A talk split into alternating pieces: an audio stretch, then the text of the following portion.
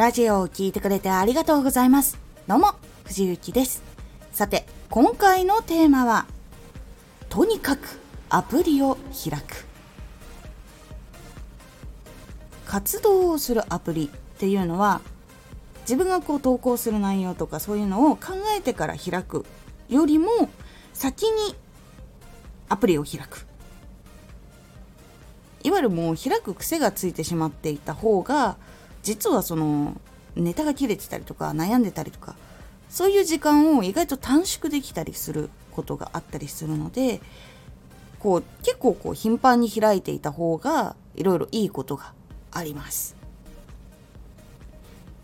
このラジオでは毎日16時、19時、22時に声優だった経験を活かして初心者でも発信上級者になれる情報を発信しています。それでは本編の方へ戻っていきましょう。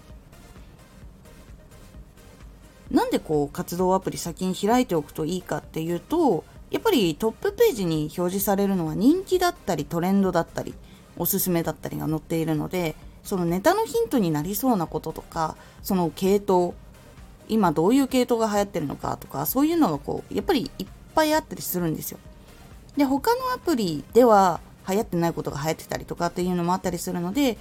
あ今日はじゃあこういう話してみようかなとかこういうのを今後作ってみようかなっていう情報収集がしやすくなるっていうのがあります。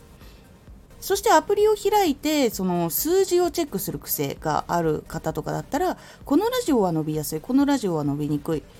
で伸びにくいのは内容のせいだったのかタイトルのせいだったのかっていうところ。そういうのをしっかりとキャッチを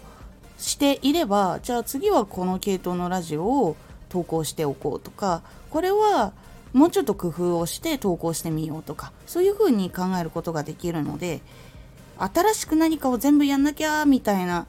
こともまああったりとかはするんだけれどもその中でもこうじゃあ次にやっていくにはどうしたらいいのかとかあこれを投稿してみようみたいなネタが拾えたりとかするので結構その活動の更新の時だけアプリを開くってなるとやっぱり情報を集めるのはかなり少なくなるのでこう悩みやすいとかネタ切れを起こしやすいっていうのがあったりするのでそしてもう一つはなんでそういうふうにいっぱいアプリを開こうっていうのかっていうとやっぱり考えている時間いわゆるその活動に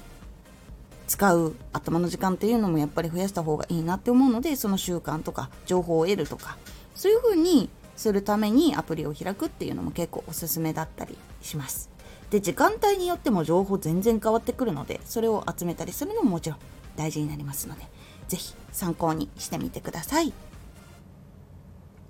今回のおすすめラジオ。チャンネルを始めるときに決める条件。チャンネルを始めるときにいくつか条件を決めておくことで進み方とかラジオの積み上げ方とか作り方向き合い方っていうのが結構変わっていくのでおすすめですというお話をしております。このラジオでは毎日16時、19時、22時に声優だった経験を活かして初心者でも発信上級者になれる情報を発信していますのでフォローしてお待ちください。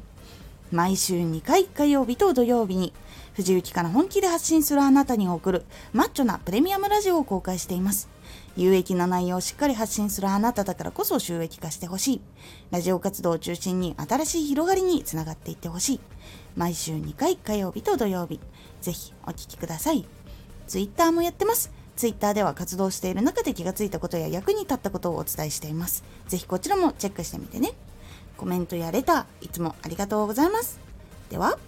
また